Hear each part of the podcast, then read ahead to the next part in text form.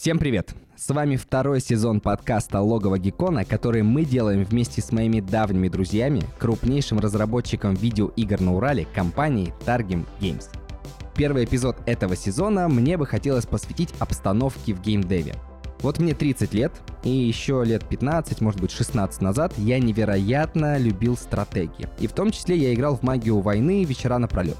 Мою прокачанную армию безбожно убивали, я играл отвратительно плохо, но как же мне нравилась история, персонажи, моя армия. И мне казалось, что вот эту игру, магию войны, сделали какие-то небожители из Москвы или, может быть, вообще с другого континента. Но я увидел в дальнейшем, что эту игру как и многие другие, как и известную экс-махину, сделала компания из моего родного города, в котором я жил, из Екатеринбурга. И тут пазл сошелся. Когда мы в 2018 году решили делать первый гикон, я долго думал, где же мне найти друзей, новых партнеров и тех, кто будет готов вписаться в такую авантюру в э, первый большой гик-фестиваль на Урале. Я только весной 2019 года познакомился с ребятами из Таргима. Они стали участниками, партнерами первого фестиваля. И тогда не казалось, что мы, может быть, будем работать в долгую, придумывать какие-то совместные классные проекты. Но вот прошло три фестиваля. Мы продолжаем дружить, работать, э, делать игровые зоны, делать совместный питчинг видеоигр, э, помогая тем самым молодым талантам и ища интересные проекты для Таргима и сотрудников, и руководителей компании. И вообще мы придумываем уже много всего нового, в том числе вот этот самый подкаст, который вы слушаете, и все это потому что ребята из Таргима это не только про работу, про создание каких-то крупных проектов, но и про интересные, полезные и важные авантюры. Поэтому я хочу поговорить сегодня со Станиславом Скорбом. Стас — это CEO Targim Games, человек, без которого не было бы всех проектов, той самой магии войны, Эксмахины, Blaze Rush, Star Conflict, Crossout и многих-многих других. Стас, привет. Привет. Давай мы сядем в такой DeLorean, отправимся в начало нулевых. Для меня это школьная пора, любовь к компьютерным играм и ощущение того, что все игры делаются где-то в Москве или в Америке или где-то еще.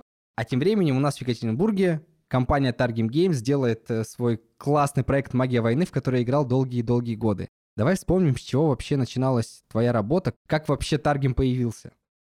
Я где-то в школе решил, что я хочу делать игры. Ну, сначала я увидел игры, поиграл, мне очень захотелось сделать что-то подобное. И это стала такая моя главная мечта жизни. То есть я все время, которое у меня было свободное, пытался делать какие-то игры. Сначала еще на древних компьютерах, у меня там не было даже куда записывать, я тетрадку их записывал. На одних платформах что-то даже выпускать пытался. По нынешним временам, наверное, это инди-проект. Но на самом деле до нынешних инди это было очень далеко, потому что это были совсем простые поделки с очень простой графикой, там буквально на, может быть, на полчаса геймплея. Но тем не менее, я вот все делал, делал, делал. И когда я начинал, это был, это, может быть, девятый класс, конец 80-х, самое начало 90-х, а как отнеслись э, твои семейные, там, родственники, когда ты в те годы, далекие от вообще понимания, что игры — это индустрия, что игры — это там будущее и так далее, как ты им объяснял, что я игры хочу делать? Тебе же по-любому говорили, да глупости, Стас, нужно вот идти учиться и на завод. Ну, ну во-первых, нет, э, как бы никто мне особо не говорил. Во-вторых, я отучился все-таки успел. У меня был небольшой перерыв в моей карьере игродела. Я начал учиться программированием, ну, потому что без программирования тогда игры было очень, очень трудно сделать. Ну, невозможно, потому что это сейчас, в принципе, есть куча движков, есть какие-то инструментарии, где можно хотя бы что-то начать делать без умения программировать. Тогда ничего не было, никаких движков и вообще ничего. То есть, чтобы хоть что-то сделать, хоть чтобы заработал, нужно обязательно было уметь программировать. И все, ну, насколько я знаю, большинство, точнее, э, тех людей, кто тогда начинал делать игры, они так или иначе были программистами. Может быть, не все очень любили программировать, некоторые занимались этим то, что необходимо. Сейчас игру может сделать художник, может сделать какой-то музыкант, а тогда игры были немного другие, в том числе потому, что все-таки в первую очередь шло все от программирования, да, и всех хиты того времени, там, Doom тот же самый, это вот прямо очень серьезный кодинг, и когда программисты делали какие-то прорывы, новые движки делали или что-нибудь еще, вот, получались хорошие игры. Понятно, что не везде так. Бывало и художники. И если компания уже устоявшаяся, просто художнику могли дать возможность, там, дизайнеру, вот я, я насколько понимаю, японские игры часто шли от дизайна, когда там придумали персонажей, придумали это, потом какая-то команда программировала, но это уже устоявшаяся компания. А если ты сам хочешь начать, то практически невозможно без программирования. Поэтому я начал программировать, Сначала на Basic, потом на ассемблере. Мне еще повезло, у меня до Spectrum был компьютер-партнер назывался. Советский, он такой был простой аналог микроши, это такой совсем очень простой 8-битный компьютер, но в нем был встроен ассемблер. Вот, я выучил ассемблер, э, научился в нем программировать, было очень сложно, не было никаких особой документации тогда, интернета не было, понятно, все приходилось где-то искать по крупицам в каких-то журналах, но вот как-то получилось. Потом на, на Паскале и начал участвовать в Олимпиадах, и моего такого самообразования в программировании тогда хватало, чтобы побеждать в Олимпиадах. Это тоже чудо, потому что сейчас, конечно, меня не подпустили к ним на пушечный выстрел. Меня там взяли в университет без экзаменов, тоже повезло. Наверное, я бы экзамены не сдал или бы сдал. Звучит как фантастика сейчас, да. Да, да. Ну не, ну сейчас тоже вас возьмут без экзаменов, если вы Олимпиаду победите. Просто победить сложнее, да. Вот меня взяли в университет, пришлось на игры временно забыть, ну не, не полностью, но, но как бы меньше им заниматься, потому что была учеба, она довольно сложно было, я поступил в матмех, то есть там была куча математики. Потом еще в это время как раз массово относительно стали дешевле а персональные компьютеры, вот IBM совместимые. На их игры просто были настолько круче, чем которые я привык делать, что я первое время тоже опешил, думал, ну все, как я их догоню, больше, наверное, я игры не смогу делать, придется там ну, на работу потом устраиваться уже в готовую компанию. То есть я не думал да, про свою компанию, но хотел игры делать сам. То есть у меня вот такая была мысль. Как я буду делать сам, я особо не представлял.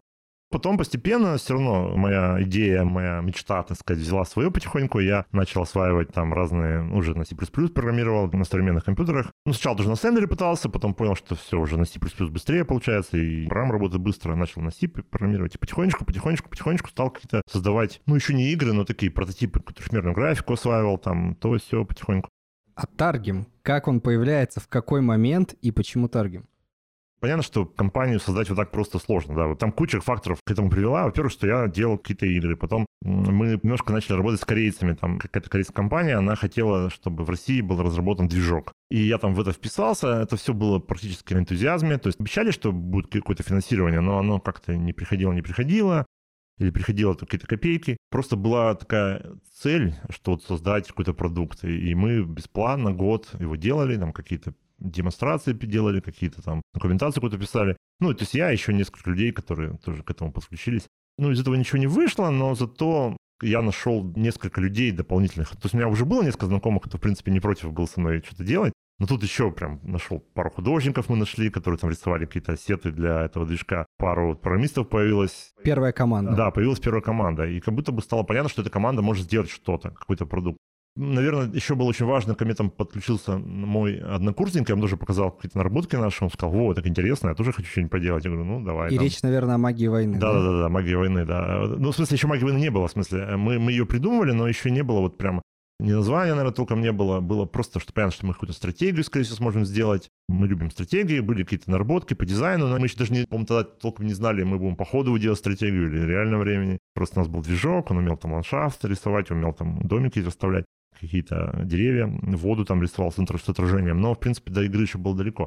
Подключился ко мне мой однокурсник, и он очень был такой деятельный. Вот он, он сразу же говорил, все, все, все, давай мы сейчас все сделаем. Вот я вот фирму создадим, ну, ну, в смысле не фирму, а еще компанию зарегистрируем, будем там делать. А я был такой больше в облаках витал, мне больше интересовало, вот как вот все это должно заработать. Илья, он как бы меня, можно сказать, подтолкнул, такой финальный толчок делал, чтобы мы зарегистрировали компанию мы смогли взять кредит небольшой. Ну, это все не очень большие. Мы на кредит там купили, по-моему, три компьютера, что, в принципе, неплохо. Офис мы решили в квартире э, обычно сделать, сняли ее, там, складчину. Очень дешево у знакомых, там, это была трехкомнатная квартира, сняли мы там сами ремонт сделали, она была какая-то очень захламленная, все вся разбитая. И сами мы себе зарплату почти, почти не платили, ну или как-то очень какие-то небольшие деньги брали, да, символически.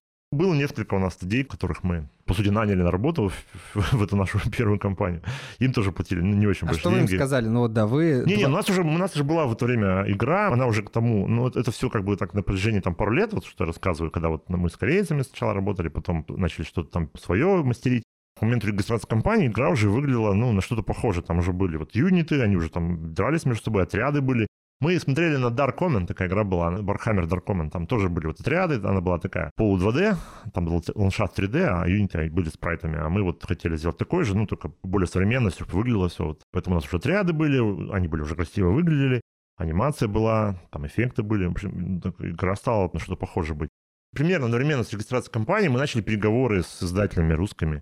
И тут появляется Бука.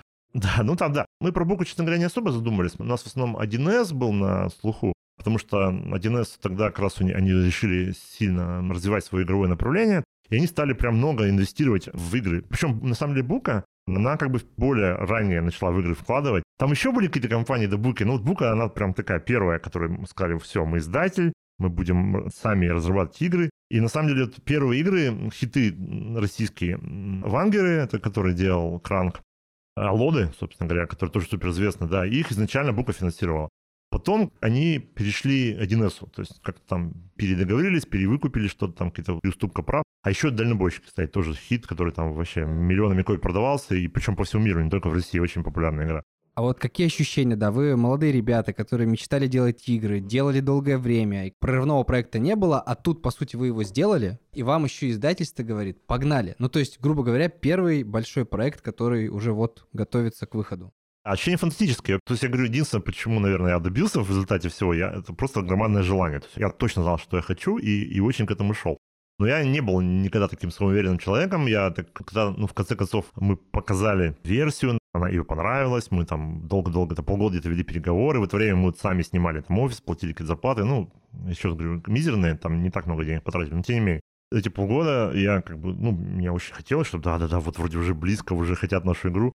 И потом, когда мы подписали контракт, и там какая-то сумма была, ну, не очень большая по нынешним временам, это мы месяц тратим в несколько раз больше сейчас денег, чем тогда у нас было на полтора года разработки заложено, ну, понятно, что инфляция, но тем не менее.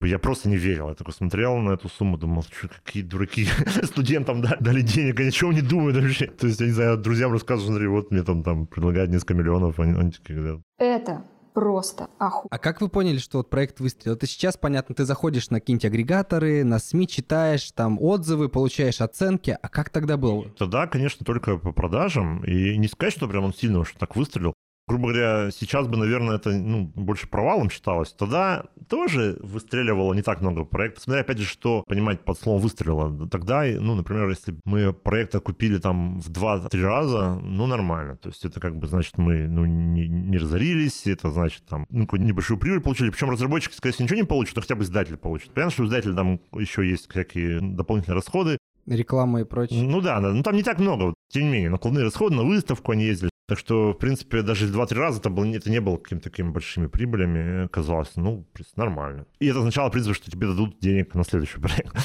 То, что ты, скорее всего, ничего не заработаешь. Поэтому нельзя сказать, что это прям какой-то выстрел, да. Ну, сделали, мы, мы очень старались. Наверное, это главный наш рецепт успеха. Ну, во-первых, очень хотели, но это было еще, когда мы только начинали. А потом мы очень старались. То есть мы прям реально вкладывали всю душу в эту, в эту разработку. Потом, когда, допустим, у нас уже близко было к релизу, мы там сидели и уже там, как принято, ночевали там в офисе практически, там сидели до двух-трех часов ночи, исправляли какие-то баги. При этом мы за этим очень сильно следили с самого начала. Мы там, ну вот, э, не все это, кстати, русские игры выходили. Некоторые, кстати, выходили и с багами. И потом одно время прям было, когда все немножко так расшаталось. И, например, ну, это известная история, что там какой-то аддон к сталкеру, по выходил, он вообще не запускался. не то, что не проходился, а не запускался. Э, Баклан, потереть надо, выходи! Надо было обязательно качать патч первого дня, чтобы в него очень играть. А мы вот почему-то именно за багами следили. Ну, потому что, может, мы программисты все в основном, и такие технические люди, мы сидели. По-хорошему дотошные. Дотошные в том числе, да. И технические такие как бы э, перекос у нас был в техническую сторону, поэтому мы прям очень хотели, чтобы у нас все работало четко, ничего не падало. И потом, кстати, нам это много раз пригождалось в жизни, что мы вот такой контроль качества изначально наладили и прям за всем следили. Баги правили прямо, не накапливали никогда на конец, постоянно их исправляли.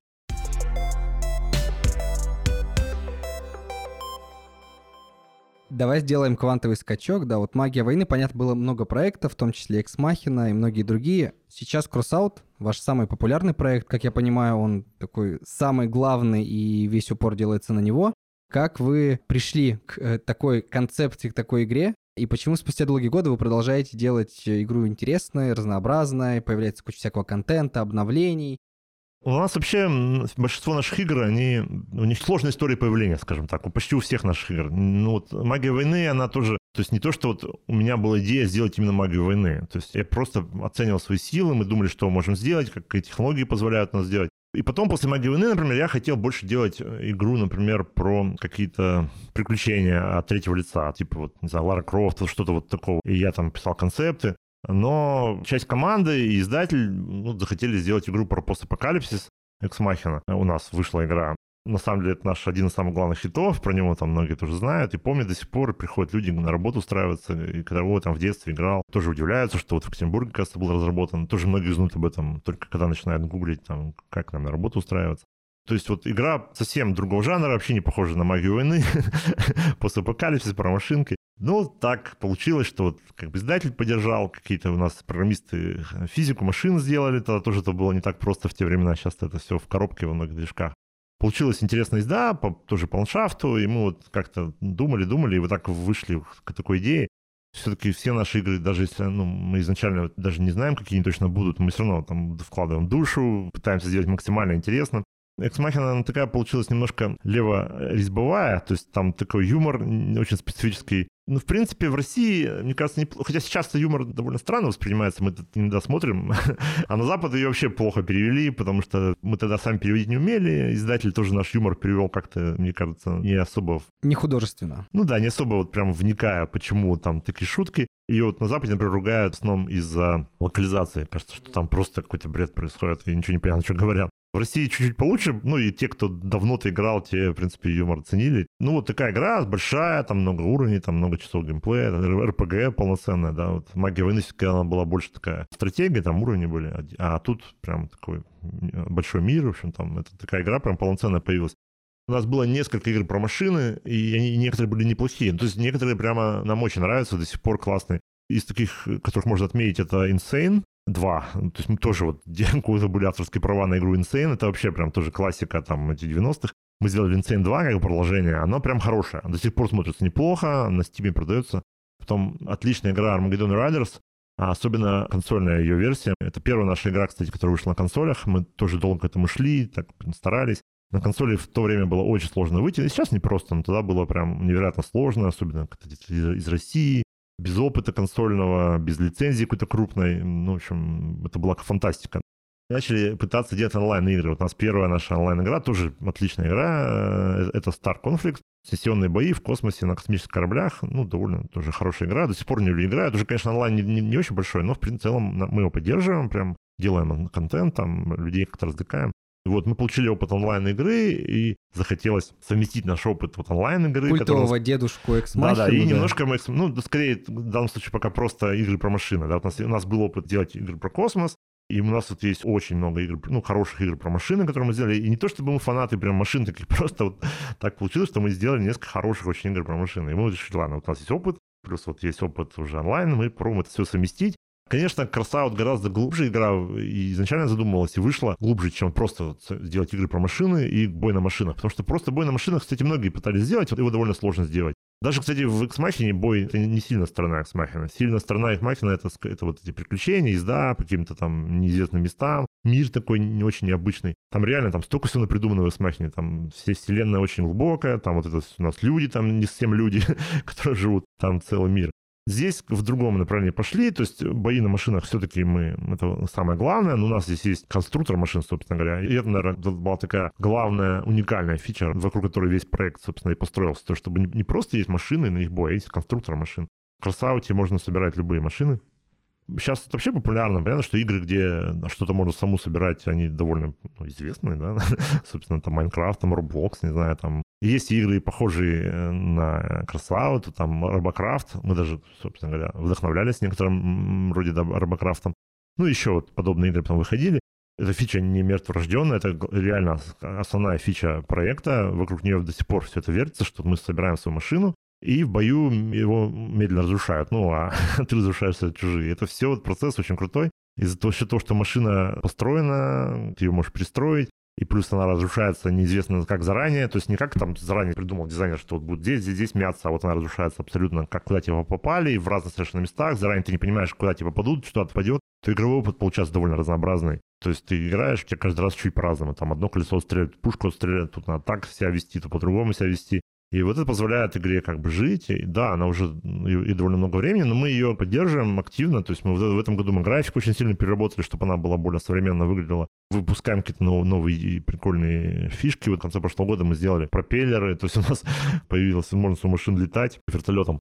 Понятно, что для этого надо много всего переделывать, карты другие. Но мы сделали несколько карт для пробы, и получилось довольно прикольно. И люди восприняли с энтузиазмом эти, эти полеты, они там строили такие необычные конструкции летающие. Начиная от настоящих таких боевых вертолетов, которые выглядят как не просто винт машинка, и машинка полетела, а прям красивый вертолет, который выглядит как вертолет. А сколько вот может жить такой проект, как Крусаут? То есть, да, выходит обновление, новые механики, но сколько он может ну, жить? Вообще долго, то есть, я не знаю, тут сейчас нет особой такой веской причины, почему проект должен умирать. Понятно, что люди, ну, в конце концов, наиграются, но, с другой стороны, если мы будем выпускать интересные обновления, чем-то игроков радовать, он будет жить. Э, может быть, он постепенно ну, будет не, не таким популярным, станет более нишевым, но пока люди довольно интересуются им, смотрят на наши обновления, в принципе, радуются.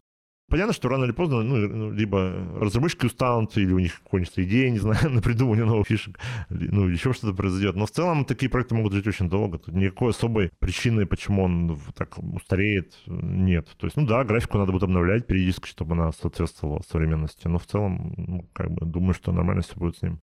Хочется поговорить о начинающих разработчиках, когда мы не первый год, э, Гекон и Таргем, э, работаем над питчингом видеоигр. Там люди присылают нам онлайн-заявки, мы выбираем 10 лучших проектов, и офлайн ты и другие представители индустрии, твои коллеги из компании, вы смотрите на проекты. Я мельком вижу питчинги на самом фестивале, понятно, из-за занятости, но я, видя те заявки, которые приходят, понимаю, что проекты самые разные.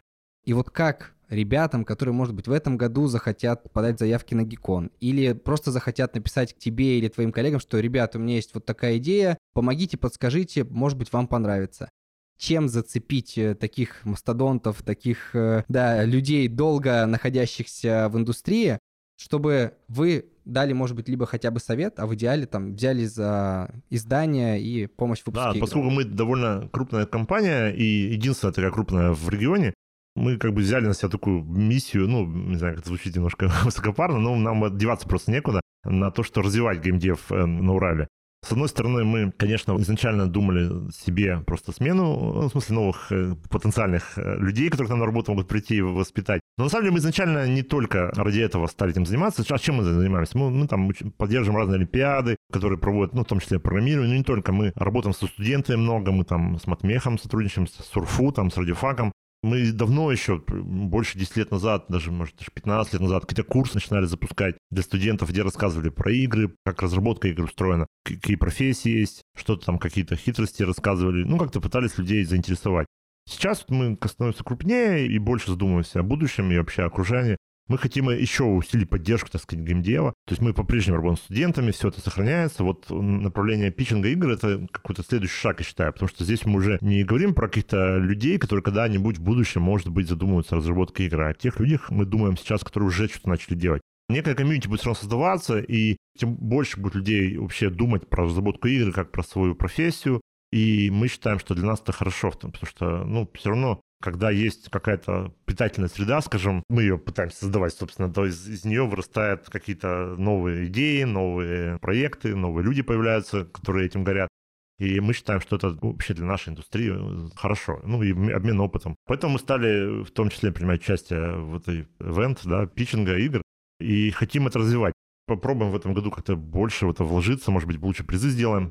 Надо понимать, что есть две цели, э, как минимум, даже три туда прихода. Можно первое просто победить, получить главный приз, там, ну, подняться на сцену, получить дополнительную мотивацию для себя, что вот мы такие молодцы, победили. А вторая цель, она на самом деле не тождественна первой. Это заинтересовать потенциального инвестора, например, нас, чтобы я, ну, мне эта игра понравилась, и мы вложили в нее денег, да. Это не то же самое, что победа. Например, на прошлом Гекконе я сейчас сотрудничаю с одной командой, которая не победила, никакого приза не получила, но мне она понравилась сама по себе, эта команда. Я им там сейчас с ними начинаю сотрудничать как раз.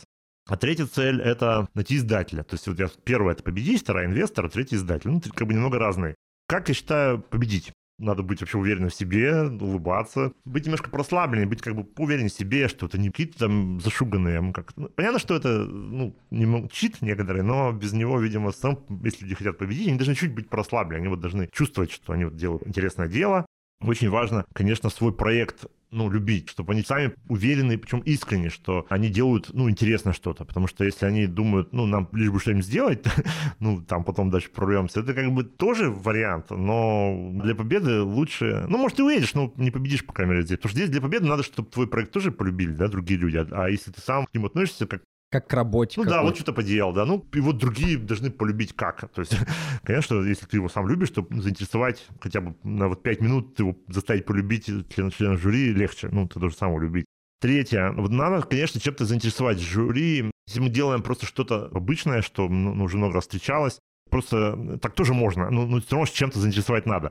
Самое простое, какую-то очень необычную, но при этом симпатичную графику сделать. То есть она должна, с одной стороны, нравиться, с другой стороны, еще чем-то зацепить, потому что, ну, понятно, что игр миллион, и сделать просто похожую игру, на которую уже там миллион раз сделали, как будто бы... Зачем, да? Зачем-то тоже на самом деле есть зачем, потому что, в принципе, ты можешь сделать клон клона, научиться, опыт приобрести, потом рано или поздно ты сделаешь что-то уникальное. Это тоже, это, собственно, путь такой. Ну, понятно, что все хотят делать что-то, что-то оригинальное, но для победы, как бы для того, чтобы жюри как-то тебя выделило на фоне других, ты все равно должен чем-то быть необычным.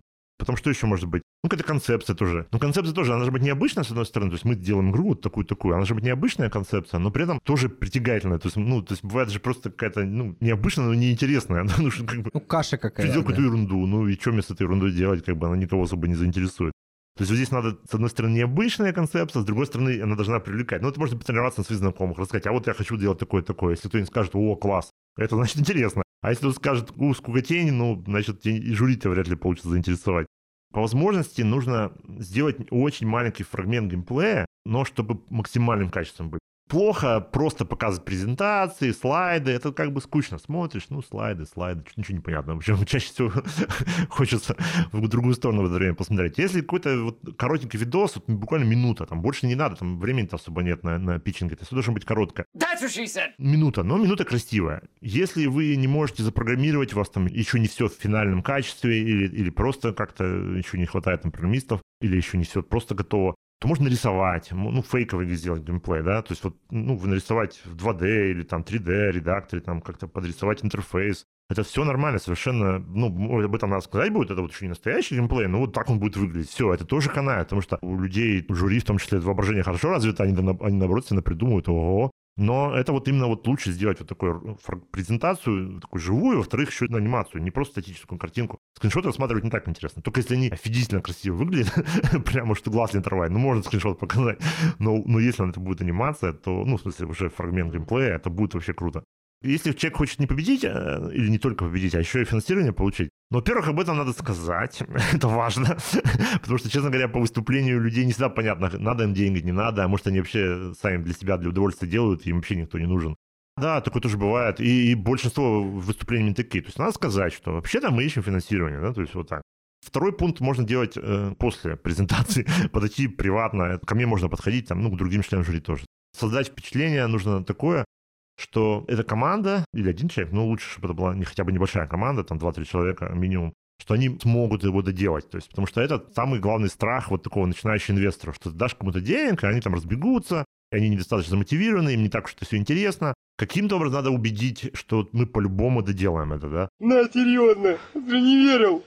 Не верил, нет. Как убедить, не знаю, это надо вот уже думать. Ну, как ты убеждаешь, что мы вообще-то игра мечты, мы по-любому никуда не денемся, мы такие друзья, мы с детства все друг с друга держимся. То, что если один человек останется, например, без программистов, все остальные от него уйдут, там, ну, то доделать проект, конечно, сложнее, а типа дайте нам денег, а мы найдем людей, такое, честно говоря, не особо верится, потому что, ну, можно найти людей, но это обычно хуже получается. Это просто это можно найти людей, можно не найти людей. э, Это как бы надо, чтобы костяк какой-то был, то есть изначально, чтобы были программисты, какие-то художники, хотя бы по одному человечку, там, чтобы они как-то это все в себе... То, что если есть один дизайнер, у которого есть гениальная идея, он, и он найдет программиста, ну, у него может получиться, но риск очень большой, что не найдет, не получится, не договориться с программистом. Ну, короче, это все. Лучше, чтобы какой-то была небольшая команда. Такие небольшие команды, как бы, ну, верится легче. То есть, поэтому, если вот вы сейчас один, вы постарайтесь до этого фестиваля найти себе небольшую команду, сделать с ней вот этот небольшой-небольшой маленький прототип, который можно показать, который чем-то зацепит. Тогда это будет интересно. Я вспоминаю сразу такую очень маленькую команду из э, двух людей. В 2021 году они выиграли на Гиконе как раз питчинг. Новичок Геймс, э, насколько я парень и девушка, честно, имен не помню, плохая память. Но я помню, что они такие были вот как раз, как ты говоришь, такие воодушевленные, на кураже. У них были, да, картинки, ролики, все. И в том числе там твоим решением, решением других членов жюри, они выиграли и ваш приз, и наш приз. э, И, в общем, собрали все. Как у них сейчас дела обстоят? Там изначально была такая позиция, что я пообещал, что те, кто выиграет, тот первый питчинг э, тому я помогу издать проект. В каком виде я помогу, я еще никогда не знал, но вот вылилось в том, что я дал финансирование. На самом деле, если бы я не обещал, не факт, что я бы стал их финансировать. Мы, как бы, во-первых, к этому осторожно подходим.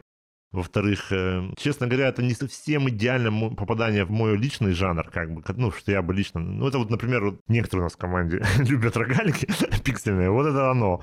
Но это как бы... Во-первых, там это мобильная изначально игра была. Я мобильный гейминг, мы его делаем, так или иначе у нас есть кросаут мобильный. Но в нем, с моей точки зрения, гораздо больше продвинуться куда-то вперед гораздо сложнее. Во-вторых, не всем мой жанр, там такое специфическое управление было одной кнопкой, там, однокнопочное. Но в то же время, да, все остальное совпало. То есть команда хорошая, уже готова куча прототипов, там все работало, все игралось. Сами люди приятные. Я им поверил, что они доведут до конца. Вот прям все, что я рассказывал, практически совпало. Плюс обещал. Ну и это все совпало, и мы дали им денег. Игра еще не вышла, э, ну, она еще не готова, но получится уже сколько, полтора года да, прошло с тех пор. Но она уже почти готова. То есть мы ее думаем, что в этом году мы ее выпустим. Для нас тоже будет ну, необычный проект, потому что а, мы делаем иногда инди-проекты как, как компания, то есть не только как большие э, онлайн-проекты, еще инди выпускаем, но до этого все инди-проекты были внутренней разработки, то есть у нас выделяется внутри какая-то команда небольшая, она делает инди-проект. У нас вот один из самых наших любимых инди-проектов это Blaze Rush, это гонки на маленьких машинках, опять машинки, опять гонки, но вот она совсем другая в определенном жанре, там, ну, в смысле, больше похоже на Rock n' Roll Racing. А, а тут как бы то же самое, но внешние люди делают. Мы такого еще не делали. Вроде у нас все получится. Посмотрим, как у нас все получится издать. Мы ее, в конце концов, сделали не только для телефонов. Она сейчас выйдет там на Steam, на консолях, на телефонах тоже, наверное, попозже. Но вообще у него как бы судьба хорошая, да. Ну, разработчики реализуют свою мечту. Я думаю, что в данном случае не все получится.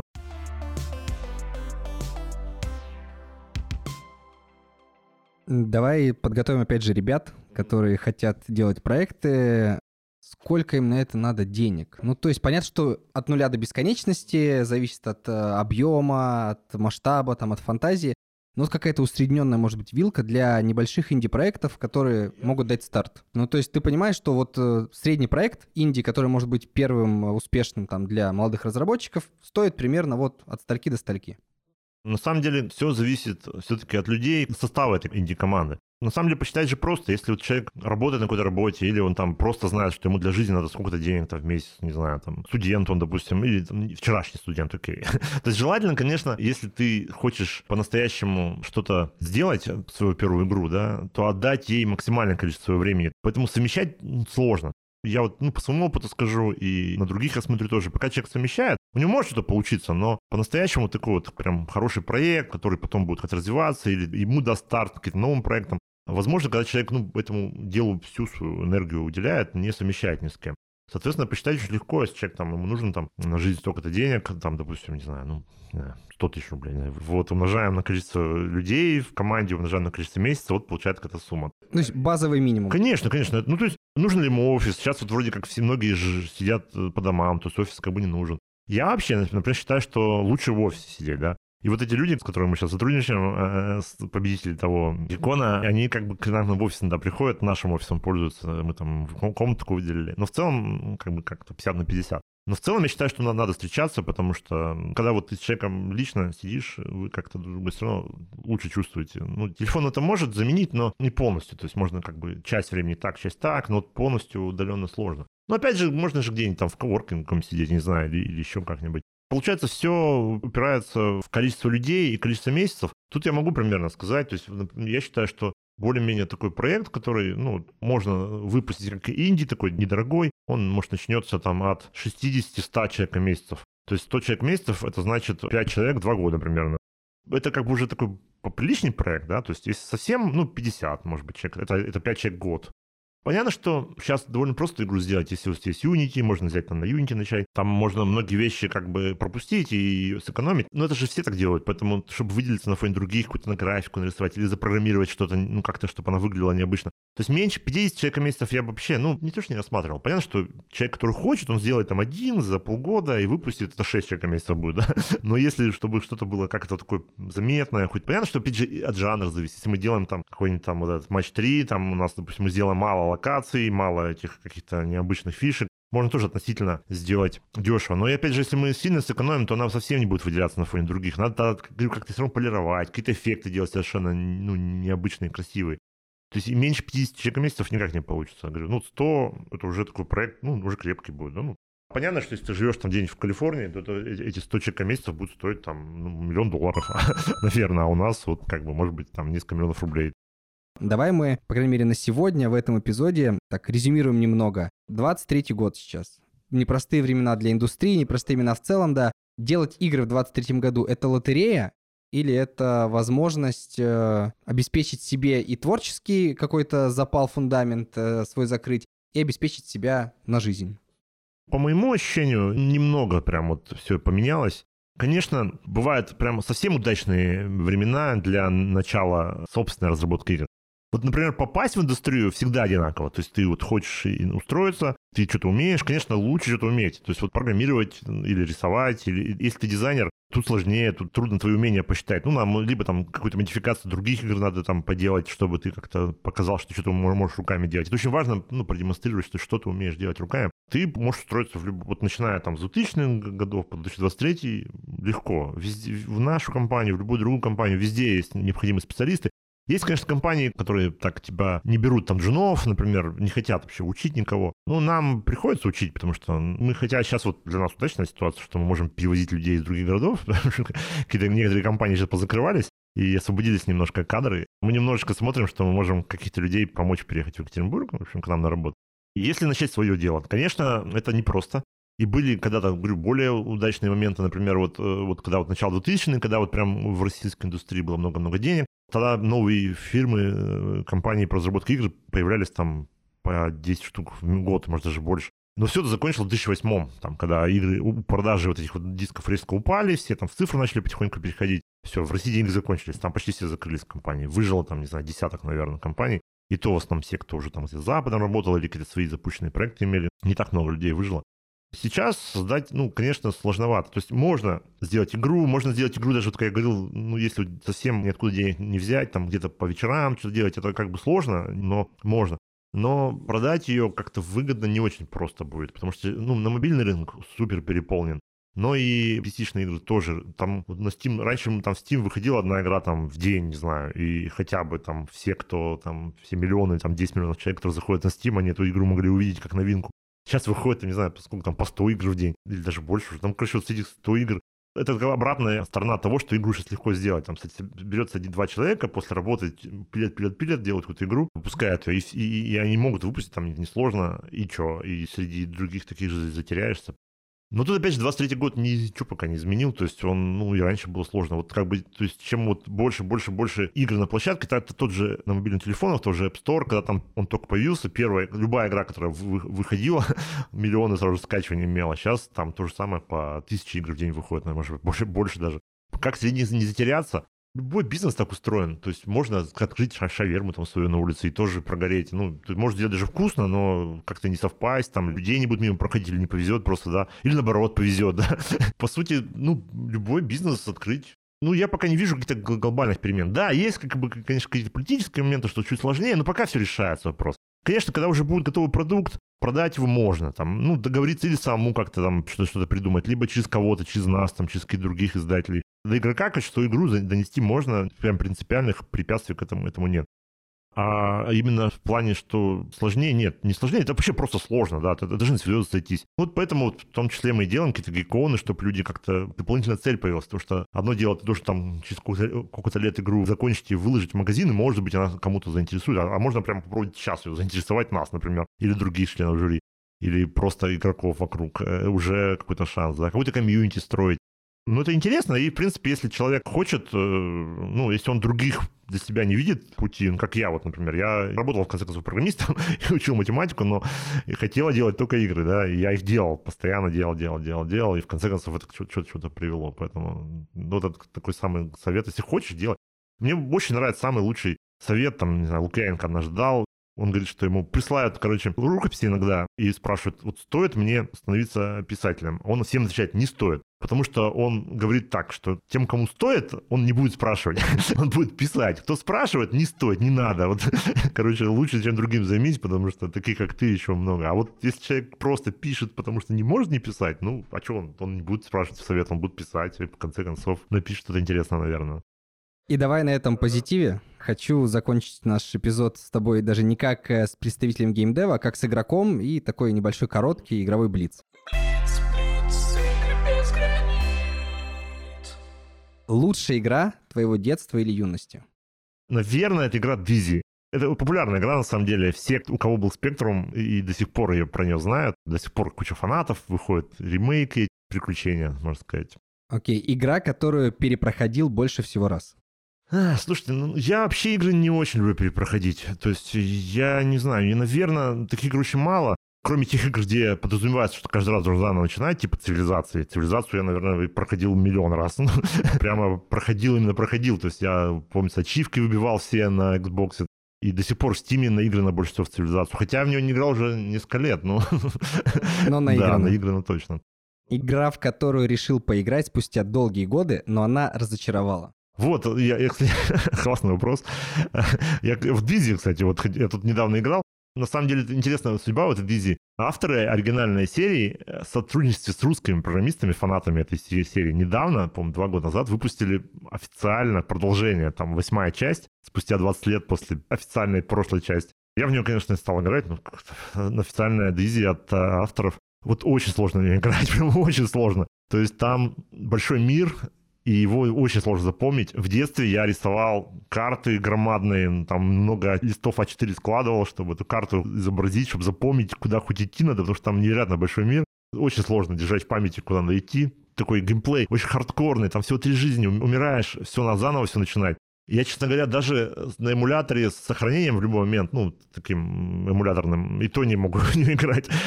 ну, реально сложно, да. И на самом деле я за этой серией слежу. Я даже сам хотел там по раз сделать типа что-то продолжение или, может, даже официально с ними посотрудничать. Это на самом деле не так сложно, как кажется.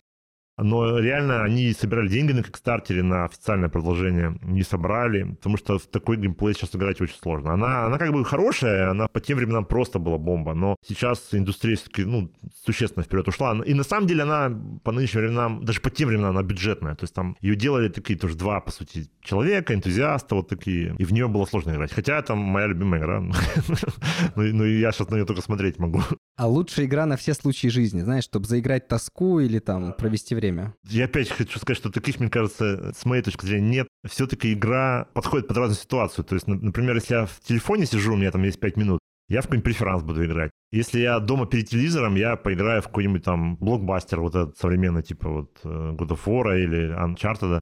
Если на компьютере, то какую-нибудь стратегию. Ну вот э, и, и в зависимости от количества времени, которое у меня есть, в зависимости от устройства, на котором я сейчас буду играть, я выберу разные игры, то есть, я думаю, универсально нет. Самый классный проект последних трех лет.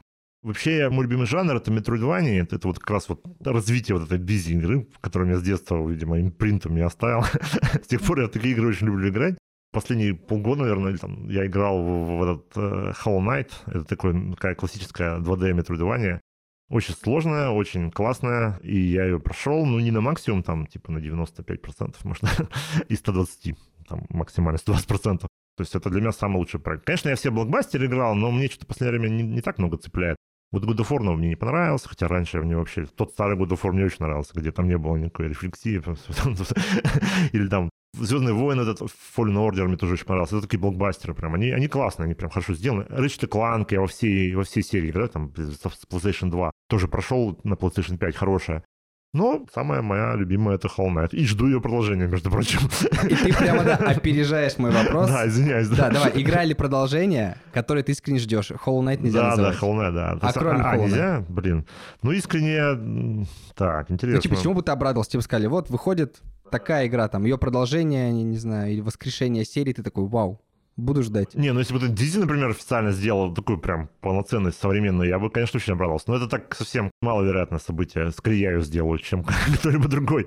А в целом, может быть, нет такого, к сожалению. Вот раньше я ждал вот какой-то фор, ждал, говорю, постоянно. Но сейчас как-то я к этим сериям охладел. Diablo 4, там, что-нибудь такое. Ну, окей, да, Diablo я по-любому буду играть. Опять же, сейчас не Blizzard как-то уже не торт, как говорится, но, может быть, это ерунда, на самом деле, они смогут, да. Да, Diablo, да, Diablo хорошо. Ну пусть твоя официальная версия Hollow Knight продолжение, Да-да, а да. неофициальная, возможно, Diablo 4. Да, нет, нет, нет, Diablo 100%. Я не жду-жду прям. Вот и раньше, я помню, как вторую Diablo ждал. Я прям ходил, смотрел все скриншоты в интернете. Еще интернет был-то по карточкам. Я прям сидел, о, когда же, когда же. Они говорят, выйдете через два года. Я говорю, да это невозможно дождаться, вы что? Никогда оно не выйдет. Сейчас, конечно, я так не жду. Да, ну, может, я уже просто взрослый, меня уже не настолько все это восторгает. Ну, конечно, есть много игр, которые, если выйдут, я обязательно пойду посмотрю, потому что ну, Diablo одна из них, конечно. Стас, на этом все. Говорить можно бесконечно. Спасибо. Было интересно. Я, наверное, даже окунулся в такой омут памяти и вспомнил э, отчасти детства, да, отчасти послушал историю становления крупной компании. Я думаю, мы вместе со Стасом зовем всех тех, кто хочет попробовать себя в геймдеве, на Да, питчинг да, Геккона. Подавайте заявки, мы будем принимать их весной, да, и впереди Обязательно приходите, интересного. да, мы говорю, постараемся в этот раз по ма- массированию сделать, призов больше сделаем, хотим, может, даже участников побольше позовем. Мне хочется, чтобы побольше людей попробовали, потому что это вообще-то интересно, и даже если вы не будете свою жизнь с играми связывать, то для вас это будет просто как прикольный эвент, прикольный такой повод с какими-то близкими вам людьми сделать какую-то прикольную штуку. То есть вообще на самом деле совместное творчество это одно из самых больших удовольствий в жизни, и всегда надо его пробовать, э, то есть если есть возможность. И здесь как бы есть повод. Кто-то уже это делает, а они просто могут прийти и проверить, насколько то, что они делают, интересно кому-то еще. А для кого-то просто это будет толчок, чтобы начать что-то делать. Они давно об этом мечтали. Ко мне иногда приходят э, люди на работу взрослые, ну, даже и выпускники, там, лет 23-25, и, и говорят, вот, я всю жизнь мечтал делать игры. Я всегда, ну, спрашиваю или, или как бы имею в виду, ну, где? ну, ты мечтал, ну, почему не делал? Это же как бы ни- ничего не мешает. Люди такие, ну, я вот был занят, там, учился. Э, э, Для меня это плохой аргумент. То есть я считаю, если ты мечтаешь, должен делать. То есть если ты мечтал, принеси уже что-то сделанное. Ну, вот этот как бы как раз гекон повод э, перестать мечтать и начать что-то делать. Друзья, все так. Подавайте заявки, увидимся на фестивале, играйте в игры и слушайте подкаст Логового Геккона на всех любимых платформах. Ищите нас на Яндекс Музыке, ставьте там сердечко, ищите в Apple подкастах, там в ходу звездочки. Новый выпуск уже скоро. Всем пока, услышимся.